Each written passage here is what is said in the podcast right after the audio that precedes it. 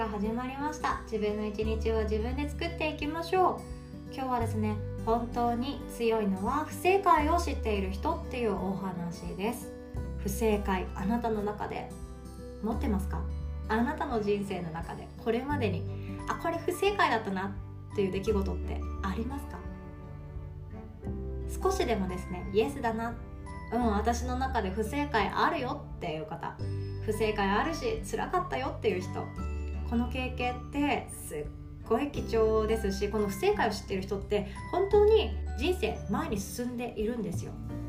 この不正解を知ってる人って何がいいかっていうと人生をしっかりと前に進めているんですよっていうお話を今日シェアさせていただきます。その前にお知らせをさせてください。いよいよ今週末となりました。6月25日朝10時30分からは大人のための人間関係の学校特別ワークショップ第1回となります。今ですね着々と資料を作っておりましていや本当に楽しんでほしいなっていう思いを込めてですね準備しております。でこの6月7月と大人のための人間関係の学校はワークショップとしてあるんですがこの6月はですね家族関係とか友達とか親しい関係に対する人間関係をどう自分で上手に悩んでいくか解決していくか処理ができるようになっていくかっていうことをシェアしたいと考えています。親しい人間関係の悩み方のプロにぜひともなってください。7月はですね職場での人間関係を円滑にする悩みを減らしていく悩み方のプロになるっていうワークショップでございます。なのでどちらも参加していただいてももちろん OK でございます。6月7月っていうのはどちらも個性のお話なんですね。持って生まれた資質的なお話です。で私は手相家もやっているので左手と右手で全然違う人に出会ったらあこういうの人ってもしかしてって思うくらい左手って史実とか潜在的なものっていうふうには言われているんですよね。なので左手っていうものその持って生まれてきたものっていうのは左手の手相もそうなんですけどあんまり変わらないんですよ。本当に私これが嫌だとか私はそういう性格に変わろうと思っても努力してもできないよっていうことってそんなに無理しなくて私はいいと思うんですよね。でもその人が悩むことってこれからもあるはずなんですよ。例えば傷つきやすい人考え込んじゃう人あの人の言った一言がずっと頭から離れなくてモヤモヤしちゃう人嫌われないようにいつも頑張って努力している人いろんな人がいるはず。私もそうです。そうでしたじゃなくてそうです。私はまだまだ嫌われたくないって思っています。でもですねこうやって発信活動をするようになっていくといろんな人からいろんなことを言われるんですよ。その先を言っている先輩の方々からですね。嫌われたって仕方がないじゃん。そういう人もいたんだよって思って流せばいいじゃんとか。まあいろんな人がいるからね仕方がないよねとかいろんなアドバイスもらえるんですよ。むしろ嫌われに行くぐらいの覚悟で発信した方がいいんじゃないとかって言われたりもするんですよね。だから私もそうなりたかったんですよ。そうなりたかったつまり慣れてないってことなんですけど私も嫌われるっていうことが怖くないぞって思いながらよし勇気を出して今日もしゃべるぞとか今日もワークショップ開くぞとか思ってやるんですけど結局のところ私はやっぱり自分の左手に返ってきています。嫌われたくないな辛い一言聞きたくないな私はなんてメンタル弱小なんだって思うことっていっぱいあるんですけどこれってもう個性なんですよ。持って生まれた資質的なところもあります。これってもう変わろう変わろうとすると本当に苦しいんですよね。多くの繊細さんはいや少々ずぶとくなりたいなとかどっしり構えたいなとか思ってる方もいると思います。他人の目ばかり気にして生きている人はいやいや私はそれでもこうだって生きたいって思ってるはずなんですよ。でもそれでもなかなか変えられないうまくいかないところっていっぱいあるんですよね。でもそここそがあなた自身の一番大切な個性だと思います。だからこそ自分の個性っていうものはそんなに無理に変えようとしなくってよくってその中でも上手に生きていくやり方悩み方っていうものがあるんですよね。ということで6月25日にこの中身をですねどんなコミュニケーションをしていくかっていうことをシェアさせていただきたいなと考えております。気づきの一日になるかなと思います。当日使いました PDF 資料とあとはアーカイブ VTR もシェアさせていただきますので当日リアルタイムでは参加が厳しいんだけどっていう方もですね是非ともお申し込みいただけたらなと思っております。事前に質問する欄とかお悩みを書き込むフォームがございますのであなたが抱えている声をですね是非ともそこに書き落としていただけますと当日匿名にてお伝えさせていただきます。ということでお会いできるの楽しみにしております。では本題に行きましょう。本当に強いのは不正解を知っている人。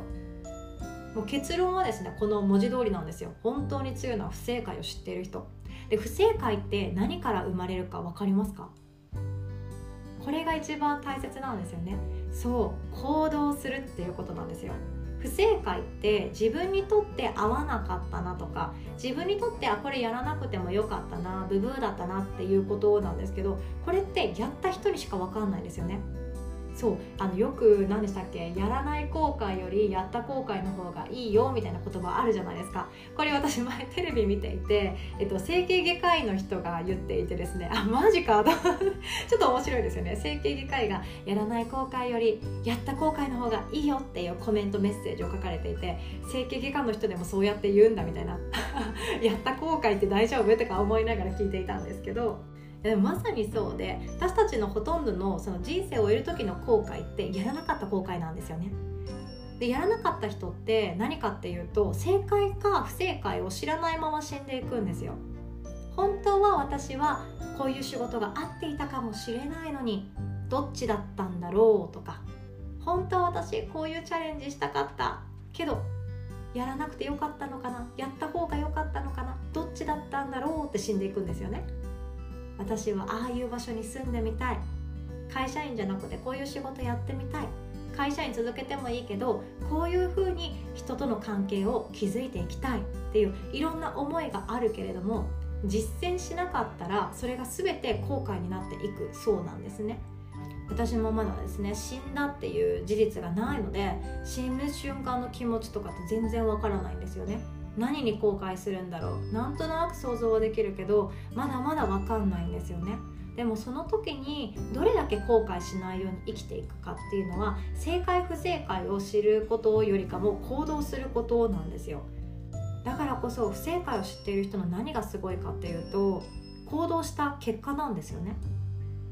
でこれはヨガでもよく言うんですけど因果の関係といって原因と結果があって自分がまいた種の通りに実がなるよねっていう話ってありますよね。例えば1ヶ月毎朝ヨガをしている人って1ヶ月後の体と心って絶対違うんですよこれまでと。絶対に違います。これ絶対って言えるんですけど毎朝毎朝じゃあ30分でいいからヨガを自分でやっている習慣にしている人が1ヶ月後どういう人格人となりそして体型になっているか。なんとなくこれまでと違うっていうのは想像できるはずですよね。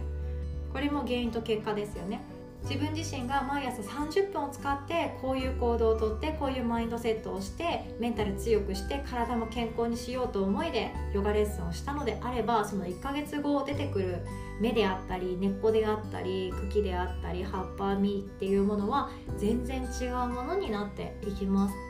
受験勉強とかめちゃくちゃ分かりやすいですよね。そのこれまでの人生ですよ。小学校の頃から勉強に対してどういう習慣どういう思いがあったかとか。ま宿題は適当にしてでも自分がやりたい勉強にどれだけ取り組んできたかとか。生徒とか人の数だけその受験に対する